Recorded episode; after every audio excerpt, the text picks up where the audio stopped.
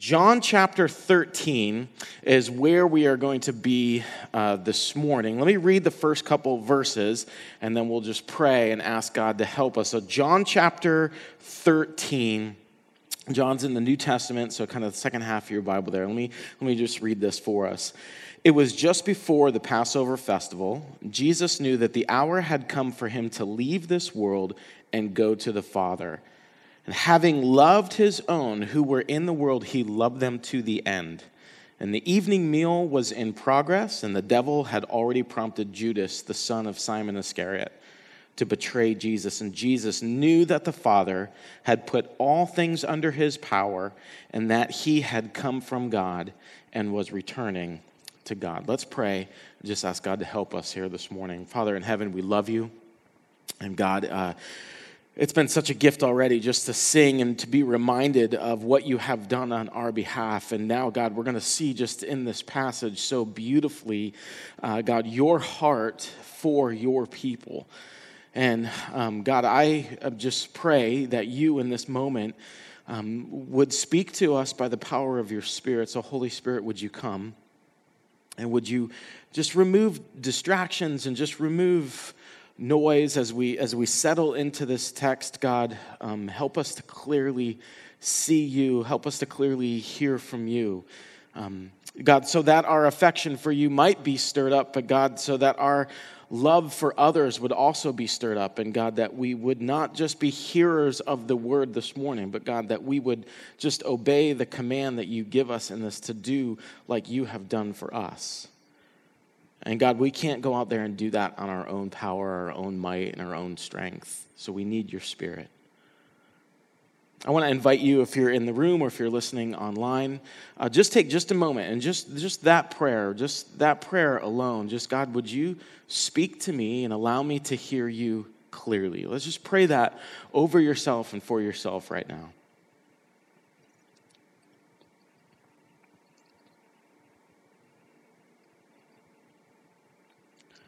And I want to ask if you would, if you would just pray for me.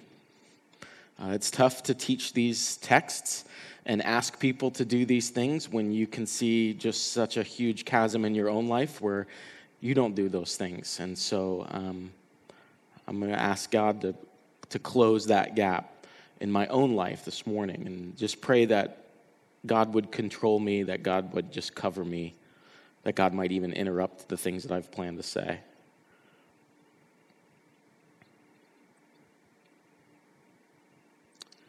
Father, we love you. Jesus, we love you and we thank you. Holy Spirit, we need you.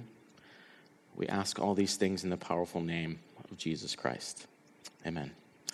So, as we get to chapter 13 in John, uh, the shot clock on Jesus' life has started. The, the plan and the purpose of what Jesus came to earth for is now becoming more and more in focus. And the disciples they don't really feel the tension in this moment, which is kind of usual for the disciples. They don't always kind of know what's going on, but Jesus knows it. He can see it. Um, he knows that the clock is counting down. In fact, within 24 hours of the story that we're going to see, Jesus is dead. And I don't know if you can kind of imagine that. You know, when we talk about the Bible out here, we, we always talk about try to put yourself in the story. I mean, engage your imagination in what you're in what you're reading and what you're hearing. But but you're there, you're at dinner with friends, you're at the table, you're sitting there, you're in a feast, and you know that within 24 hours, I'm dead. This is it. This is kind of my, my last meal with my with my closest friends. So if that's you, how, how, do you, how are you showing up to this dinner? You just gonna order the calamari and like no big deal, not even just mention it? Who's there at the, at the table? What, what do you want to talk to them about? What, what are the things that you want to make sure they know? That, like, if you don't miss this, what, what, what is the thing that you want to make sure that is clearly communicated at this last meal? Because that's what Jesus has on his mind. Uh, just imagine that. He, he sees the, the plan of God un, unfolding. He knows the turning point of human history is right around the corner. And he's just there with his guys, and they think, oh, it's just another dinner. Um, the other gospel writers tell us a little bit more about the Lord's Supper. John kind of takes a little bit of a different angle, but they're there celebrating together what's known as the, as the Passover meal. They're there to remember uh, when God delivered his people from being enslaved to the nation of Egypt. Uh, you can find that story in the book of Exodus if you're not familiar with what that story is. And I would just encourage you uh, this week to spend a little time in the book of Exodus. It's a really pivotal story uh, just in the, in the story of God and the story of God's people people. But, but the, the short version is the people of God were slave labor in the nation of Egypt, uh, working for Pharaoh, and they, would, they cried out, and God raises up a man named Moses to lead the people to freedom. And the pinnacle moment of the story is the night the angel of, the death, sh- angel of death shows up. And God says, This is going to be a really brutal night for most families. But He gives specific instructions to His people and that night, a lot of lambs lost their lives so that human lives might be spared and so that death might pass over them, where that sign of faith was over the doors. And through all of Egypt that night, they're shrieking and wailing and crying and weeping because the firstborn that night had died, except for the houses that had the sign that said, God, in your wrath, remember mercy, please pass over us. Those lives were spared. And when that happened, the heart of Pharaoh cracked and deliverance for God's people came, and the story of redemption and salvation of God's people is unfolding. And the people of God never forgot that night. So every year there's a Passover meal, and that meal was to commemorate or to remember that night and how awful and how dark it was, but at the same time, how merciful God was to every single person who put their faith and confidence in Him.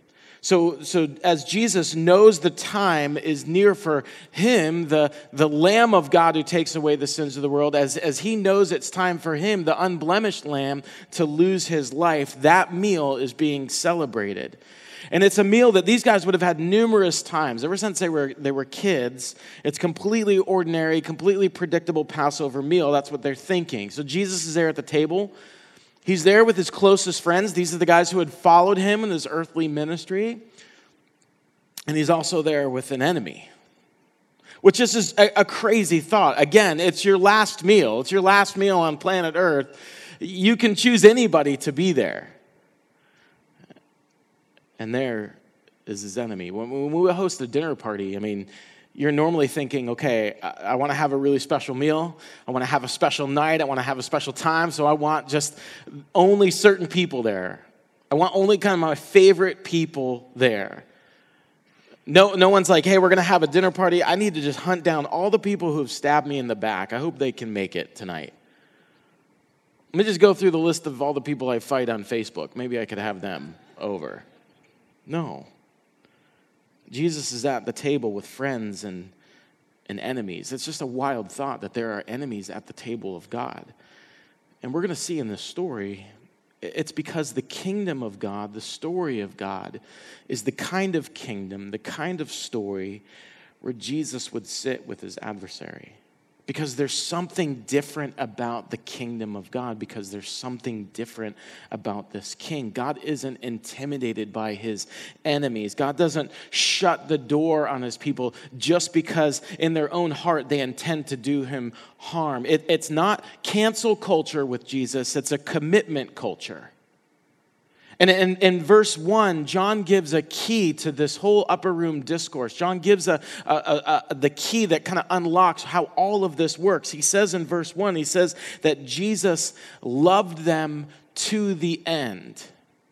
And, and you might just kind of glance over it, like that phrase might not kind of stick out to you. But, but let me tell you what John's doing there as, as an author. He's, yes, referring to the end of Jesus' life, which is just right around the corner, but there's also a deeper meaning there that, G, that John's trying to show us about this kind of love that Jesus has for his people. It, it means that he loved them completely he loved them finally to the uttermost, unto to death. The, the root word is this word telos, where, where uh, if we, we're going to see in just a moment, or if you remember when Jesus is on the cross and he cries out tetelestai, it is finished. So it's, it's like the most complete, finished, to the death, to the uttermost kind of love that Jesus has for the men around this table. And we're going to see They're disobedient, they're confused. In the next 24 hours, they will reject, they will betray him, and even still, Jesus loved them to the end, which teaches us that our incentive to love others is the love that Jesus shows to us, even when, especially when we fall short. So Jesus chooses commitment culture with his people over, over cancel culture. And, and, listen, I'm all for accountability. When, when there's someone who's failed in their responsibility as a, as a leader or in a particular role and it causes pain and suffering in others, that needs to be dealt with. And I'm not talking about relationships that are dangerous or grossly unhealthy, but we're so quick to throw people away. And commitment also does not mean we're just sweeping everything under the rug, but it means that you're staying with you even when you fall short of his glory. That's what Jesus has done. There's so much of the, of the story that reveals some things in the church where we've kind of been an, an infected by culture and we don't do things the way that Jesus does them. We do them the way that the world around us does them. And you can just ask, church, how do we treat our enemies? Because unfortunately, we treat them the same way that the world treats their enemies. But Jesus is showing us a different way. And Jesus is saying, listen, I'm, what's going down at this table right now with me, in this room right now? He's saying it's so much more powerful than all your evil intentions that you have. It's so much more powerful than all the fears that you have. It's so much more powerful than your own selfish agenda that you have. And he can say that because the text tells us Jesus knows, I have all authority and I have all power, and I know who I am, and I know whose I am, and I know that nothing can thwart God's ultimate plan, and my whole life is in the Father's loving and wise care. So I don't mind you being here. I know exactly what you're going to do, I know exactly what's going to happen to me. I know who I am. I know whose I am. Jesus teaches us that our enemies are a footnote in the sovereign and perfect plan of our Father for our lives, and because of that, we trust Him. And because of that, we can actually love our enemies. It's just such a crazy, grace filled, God glorifying way of thinking and living. And it comes ultimately from a place of being secure in who you are in God and ultimately whose you are. Look back again at verse 3 because this is so just important. Jesus knew that the Father had put all things under his power. Jesus was a believer in the sovereignty of God and that he had come from God and was returning to God. So we're going to see in just a moment Jesus do something that looks weak, but there's actually a tremendous amount of strength in his serving. And for us, what it teaches us is that we should work or serve or love from a position, not for a position. Jesus is working from his identity, not for his identity. There's an author named Henry Nouwen, and he talks about the five lies of identity because what Jesus has here is a security in who he is.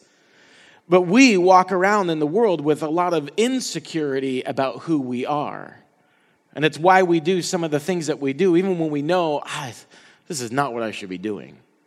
But this author, Henry Nouwen, he talks about the five lies of identity, and they're this one, I am what I have. Two, I am what I do. I am what other people say or think of me. I am nothing more than my worst moment. I am nothing less than my best moment. That's how most people decide who they are or come to the place of who they are, and that's how they show up in the world. But for the Jesus follower, we have something far greater than those lies. We have the truth that your worth and your identity is fixed and determined by God. And that's why Jesus is able to do this radical thing here because he knows that. What Jesus is teaching us here is that knowing who I am or whose I am and my worth and value as a son or daughter is the basis for extraordinary acts of service. I've mentioned this in the past, but uh, uh, last year, it was March of uh, 2020, I think. Uh, uh, Chuck Bishop, one of our elders, Sean Warren, one of our pastors here, uh, we went and spent some time with some global partners that we have in Dominican Republic and in Haiti. And we were sitting down with Rod Davis, who leads this ministry work that's happening in Dominican Republic. And we, he, we were just getting his whole story of how he just kind of uprooted his whole family when they were very young and just moved kind of sight unseen to, to the worst barrio in all of Dominican Republic to start to do this work of school and employment for, for people and just kind of doing the, starting a church, all this stuff. And so I just was really kind of shocked. And I was asking him, I said, well, how has uh, your definition of love changed or grown since you started doing this work? Because it's one thing to have like an idea of what it is to love others but when you start to do this kind of thing like how's that changed in your life? And, and, and, he, and he said he said the greater my capacity to understand god's love for me meaning like the more i know that i am loved by god the greater the capacity i have to love others because he just told story after story after story about how we didn't have any food and we were starving and we were, my kids were sick and I was sick and there was just thing after thing after thing. I was like, man, how in the world do you keep doing this? He said, the deeper I would go in understanding how deeply I was loved by God, the deeper I could go to love others. Look at verse 4 and 5. And as we're reading this, I, I, want you to, this is the place where I want you to really kind of engage your, your mind because this is such a beautiful picture. We, we have to be able to see it. Look at verse, look at verse 4. So this is Jesus. He got up from the meal and he took off his outer clothing. So it's kind of like a robe or like a tunic that he would have. And he wrapped a towel around his waist. And after that, he poured water into a basin and began to wash his disciples' feet, drying them with a towel that was wrapped around him. Author Paul Miller talks about this scene. He says, You really need to slow down and zoom in and see what's happening here.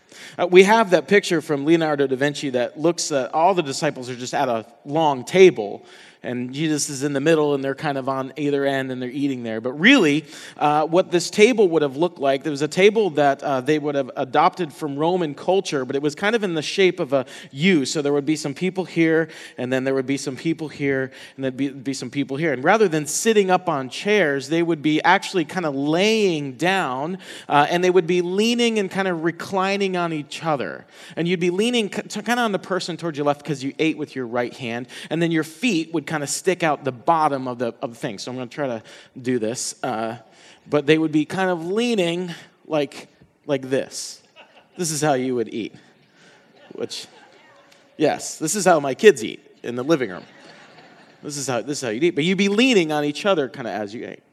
So for Jesus to get up, gets, uh, gets, climbs up out of his position, takes his tunic off, his robe off, picks up a, a towel, which would have been kind of like an apron, like a server's apron type of thing. And now Jesus is on the floor. He's the rabbi, he's the teacher. He's the one who is supposed to lead this new kingdom. The floor is dirty, the feet are gnarly and dirty. No socks, no shoes, no paved roads. Everywhere you go, it's hot, sweaty.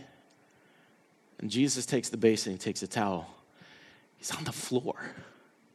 He's on the floor washing feet. The rabbi, the master, is doing this. In this culture, washing feet was a way of saying, Welcome home. And Jesus is going around the table and he's washing feet and he's essentially saying, to these men, Welcome home. And he gets to Peter, and if you're not familiar with who Peter is in the Bible, you got to read about him. He's great. But Peter just starts doing Peter things. Look at verse 6. He came to Simon Peter, who said to him, Lord, are you going to wash my feet? And Jesus replied, You do not realize now what I'm doing, but later you will understand. No, said Peter, you shall never wash my feet. And Jesus answered, Unless I wash you, you have no part with me. Gets to Peter. Peter's got a big presentation to make in front of everybody because this is what Peter does. says, You are not going to wash my feet. Peter has a kind of a weird track record with Jesus. He has not quite figured out that you don't get to tell the Son of God what he's going to do. And, and you know, the thing is, Jesus, he could have just really sat at this table and enjoyed this last meal. I mean, he could have had one of the other guys wash the feet. I mean, have them do something for once in a while. But he takes off his robe, he picks up the towel, and he says to them loud and clear immediately, I'm a servant. Because that's what a servant would do, they'd wash feet. Jesus takes his divine prerogative from heaven off and he puts on the towel of human earthly service. It's a picture of the cross and resurrection. One commentator says the simplest explanation of the foot washing is that Jesus performed this servant's task to prophesy symbolically that he was about to be humiliated in death. Okay, so why doesn't Peter understand this? Now, if you come over to my house, which you're all welcome anytime, and I start doing this to you, it's going to get weird. It's going to be awkward and you're not going to get it. But, but foot washing here culturally is not weird. It was expected, it was necessary. There, there's hygiene that's involved in it. It was, it was important. That's not why Peter is reacting this way. The concept of foot washing doesn't confuse him. So, sometimes there would be a basin and a towel available for you to wash your own feet, or sometimes there would be a slave or a, or a servant, but never, ever would a master of the house or a disciple's teacher stoop so low to wash feet. That would never happen. But Jesus is saying, you've got to get this picture and you've got to get this tactile, hands on parable before I go. Yes, I know your feet are dirty. Yes, I know it can be a place of infection. Yes, I know how gross it is. Yes, I know how demeaning this is. Yes, I know how low I am right now. But I know what this is, and that's why I'm on the floor doing this for you. And that's where you see Peter come in and say, No, no, you can't. You cannot do this. In, in, Luke's gospel, it tells us that these guys were actually just having an argument over who would be the greatest in the kingdom. They're having this conversation because they're all pumped up because it looks like their guy is about to come in and overthrow the government and set up his rule and reign. And, and, and we have uh, this expected Messiah, what, what we've expected him to do all along is finally going to get set up. It looks like there's going to be some cabinet seats available. And so these guys are in an argument over, well, who do you think is going to get the right hand? Who do you think is going to be his guys? Who, who do you think is going to rule along with him? And what Jesus is doing as he's washing feet, and he's saying, Listen, you're so focused on building a brand, I'm trying to build my kingdom. You want the throne, but I'm offering you a towel because that's how my kingdom is. The way of Jesus means that you embrace the cross before we receive the crown. I saw somebody wrote recently, we all want leadership but if serving is beneath you, then leadership is beyond you. Jesus is saying, You want to be a part of my kingdom? This is what it looks like. And, and he is pointing forward because as degrading as humility uh, humiliating as beneath jesus the disciples feel like foot washing is it's about to get even more real because in less than 24 hours, Jesus will be betrayed, arrested, mocked, beaten, spit on, humiliated, stripped naked, hauled out to a garbage dump outside of town, and be publicly executed in the most humiliating and degrading and dehumanizing way that had ever been invented. And you know what Jesus is going to say in that moment in response to all of that? Father, forgive them they don't know what they're doing. In verse 8, Peter, when he says no, no, he's using the most emphatic phrase that he can. It's, he's essentially saying, You will never, you will, you will not not wash my feet. And Jesus says, If I don't wash your feet, you cannot have any fellowship with me. Meaning, if I can't forgive your sins, you cannot have my presence and power in your life. The salvation that Jesus offers is free or it is nothing. We cannot earn the cleansing. He's saying, let yourself be loved, let yourself be served by Jesus. Give in, be washed simply because Jesus wants to wash us, not because we've earned it, not because we deserve it, but because it's who He is. The unearned forgiveness of sins is the foundation of our relationship with Jesus or there will never be a firm foundation or good relation with Jesus or with his Father. And that might be hard on your pride, but it is medicine for our soul. And so for Peter to reject Jesus washing his feet is to reject Jesus' total approach to ministry. The gospel is you must first receive from Jesus. You don't deserve it. You didn't earn it. It is by the unearned favor of God, that faith that is supplied to you. And out of that, because of that, motivated by that, we love and serve others the way that Jesus has loved and served us. And this rattles these guys and it disrupts them because they were ready to fight for a throne, not for a towel. And Peter is, is so extreme. Verse 9, okay, all right. Well, not just my feet, but my hands and my head as well. Jesus says, Those who've had a bath need only to wash their feet. Their whole body is clean, and you are clean, though not every one of you. For he knew he was going to betray him, and that was why he said, Not everyone was clean.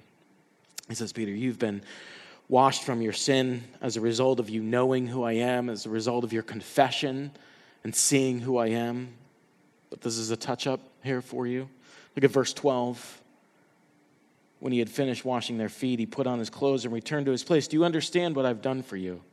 He asked them. You call me teacher and Lord, and rightly so, for that's what I am. Now, now that I, your Lord and teacher, have washed your feet, you also should wash one another's feet.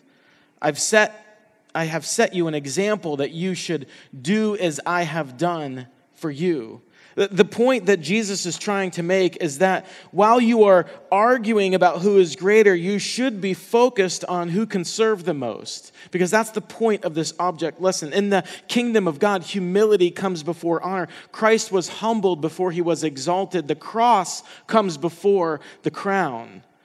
And when Jesus removes his cloak and he puts on the towel, it's a picture of what Jesus wants us to do with what he's given us. It's not wrong to have position or power or means or authority. Jesus has all of those things. That's not the issue. The issue is when we cannot lay those things down and take up a towel to serve others. The picture of taking off the outer garment is to serve a deeper picture of what it looks like when I posture myself in a place of service and I'm not just trying to promote myself. If we fast forward in Peter's life, Peter, this lesson would stick with him because he would write in 1 Peter chapter 5, he would say, Clothe yourself with humility. And I just imagine his mind going to that place where he saw Jesus remove his clothes and Peter says, dress up in humility towards one another because God opposes the proud. And Peter's like, I know what that feels like because I was a proud man. But he gives grace, he gives favor to the humble. It's a picture of Jesus taking the power and position and influence that he has and using it for the greater good of someone else. Power and authority in and of itself is not bad. The question is, what are you going to do with it? Because everything in our world says, use all that you have for self preservation. But the gospel is that no, it's actually dying to yourself. That's the way of Jesus. In Matthew chapter 16, Jesus says to his disciples, Whoever wants to be my disciple, whoever wants to follow me, Whoever wants to have their life come after me, they must deny themselves. It's not a message that you're going to hear in the world. It's not a message that culture is trying to bombard you with. Deny yourself? No, no, no. That's not the way. But Jesus says, This is the way. Deny yourself, take up the cross, follow me. For whoever wants to save their life will lose it, but whoever loses their life for me will find it. What good will it be for someone to gain the whole world? You have everything yet forfeit their soul.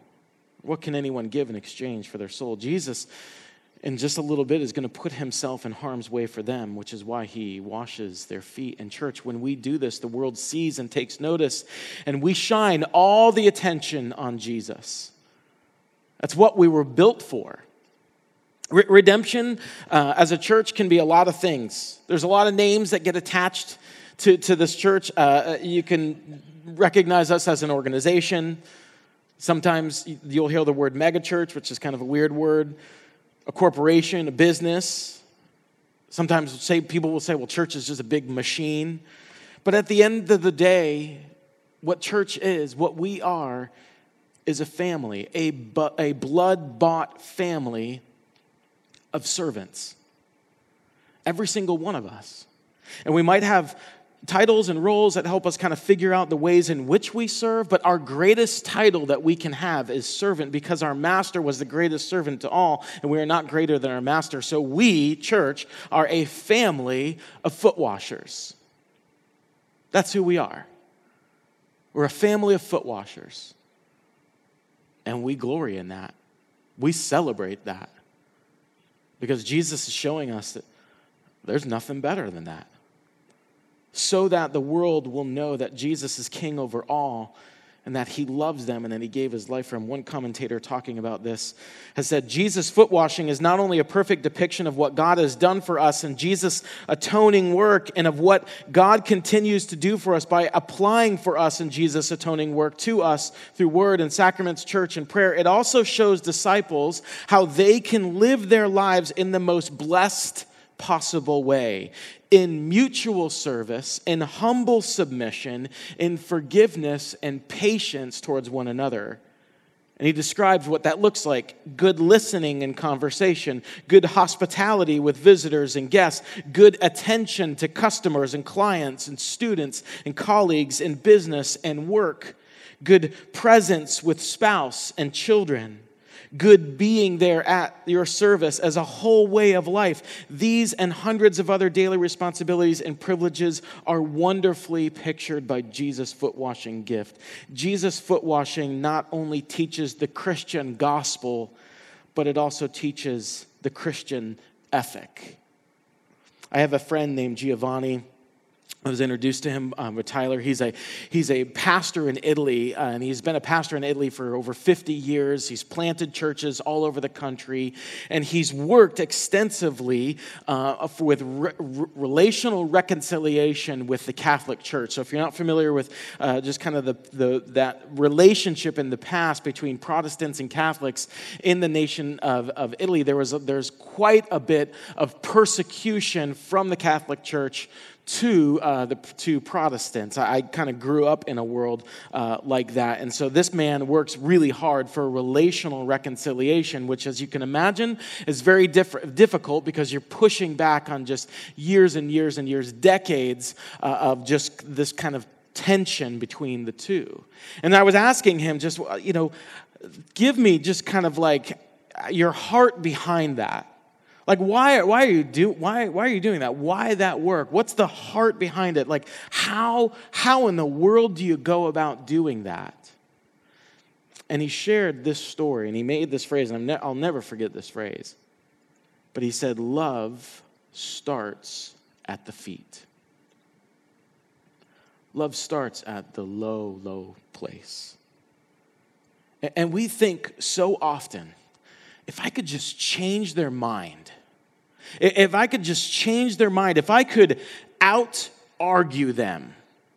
If you're married, have you ever won like just like out arguing your spouse? Or like, I finally, my superior argument has won the day. Romantic.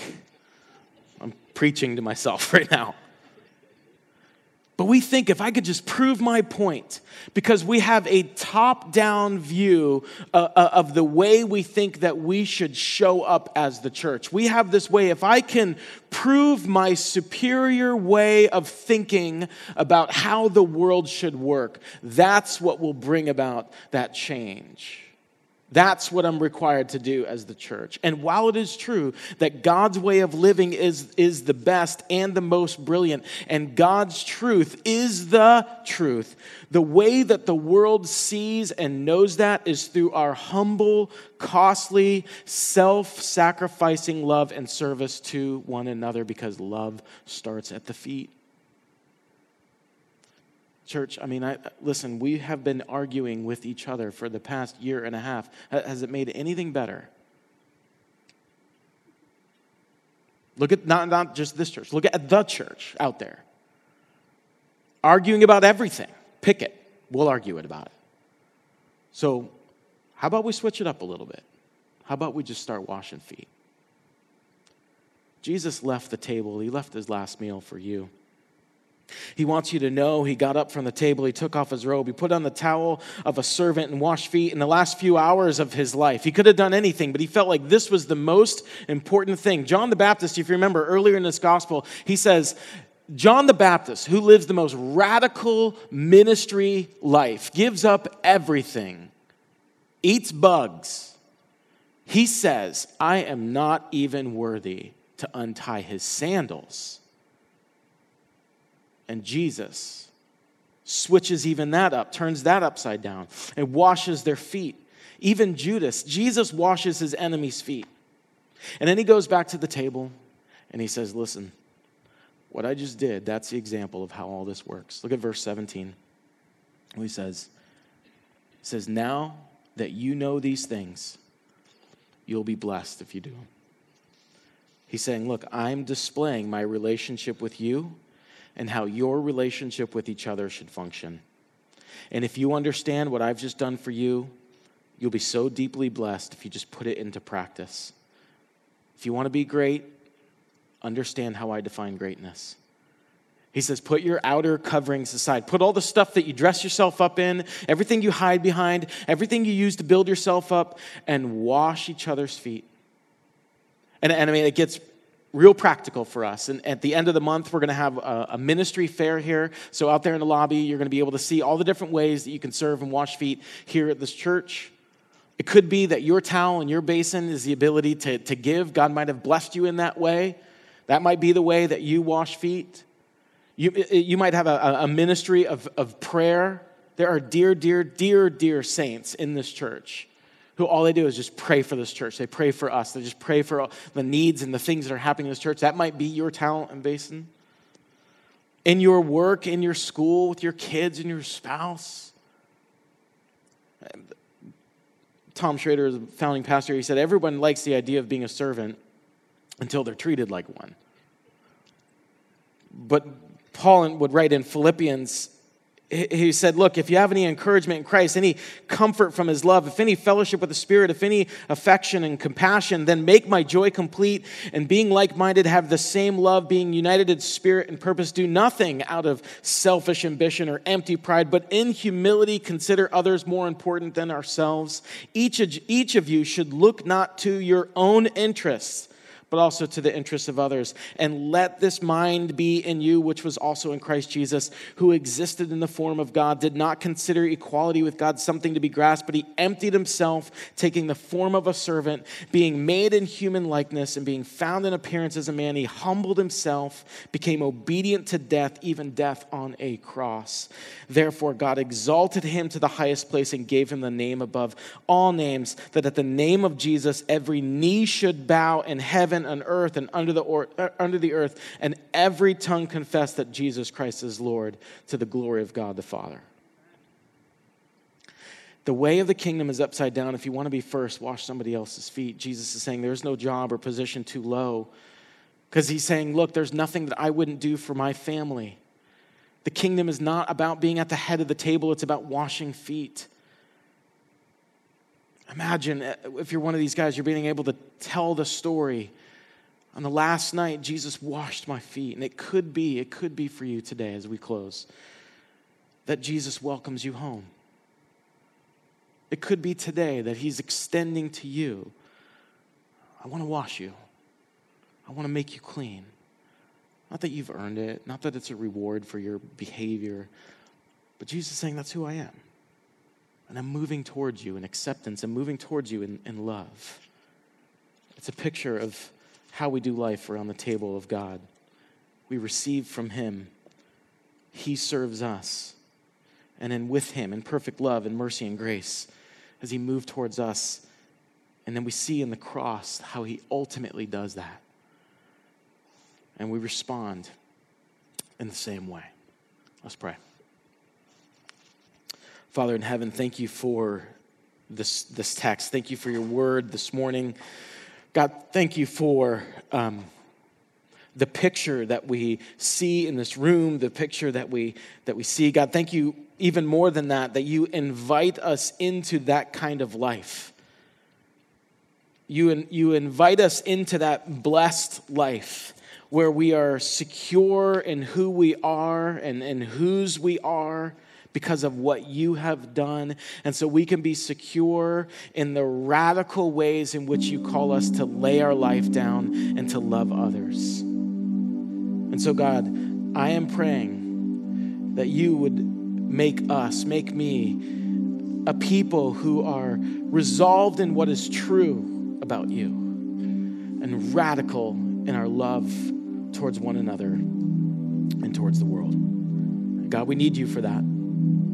It's not by our might, not by our power, but by your spirit. So, God, we need you. Holy Spirit, we need you so that we can wash feet. Thank you, Jesus. It's in your name we pray. Amen.